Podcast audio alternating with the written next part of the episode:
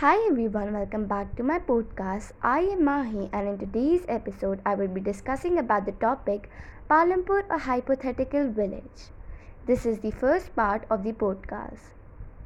Note that the story is based in part of Gilbert Etienne's research of a village in the Bulandshahr area of western Uttar Pradesh.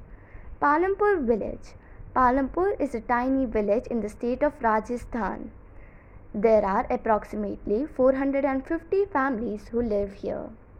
Raiganj, a large village, is 3 kilometers away. The village is close to Shahpur, the nearest town. Village Palampur's main production activities. In the village of Palampur, farming is the most important source of income.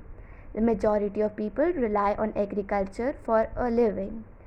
Besides dairy, small scale manufacturing, example activities of weavers and potters, transportation and other non farming industries are carried out on a relatively small scale. Production factors or requirements for production of goods and services. The essential necessities for the production of goods and services, often known as factors of production, are land, labor, and capital. Soil, water, wood, minerals, and other natural treasures are all included in land. Human effort, including both physical and mental labor, is referred to as labor.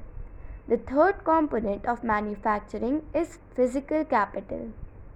Fixed capital, tools, machinery, buildings, and so on and raw materials, seeds for farmers, yarn for weavers, and so on make up physical capital.